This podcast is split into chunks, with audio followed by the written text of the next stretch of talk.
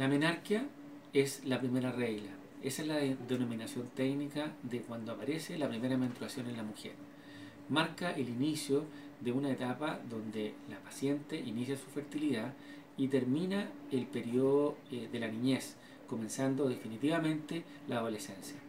Está precedido por otros fenómenos como son la aparición de la telarquia, que es la mama, la pubarquia, que es el vello pubiano.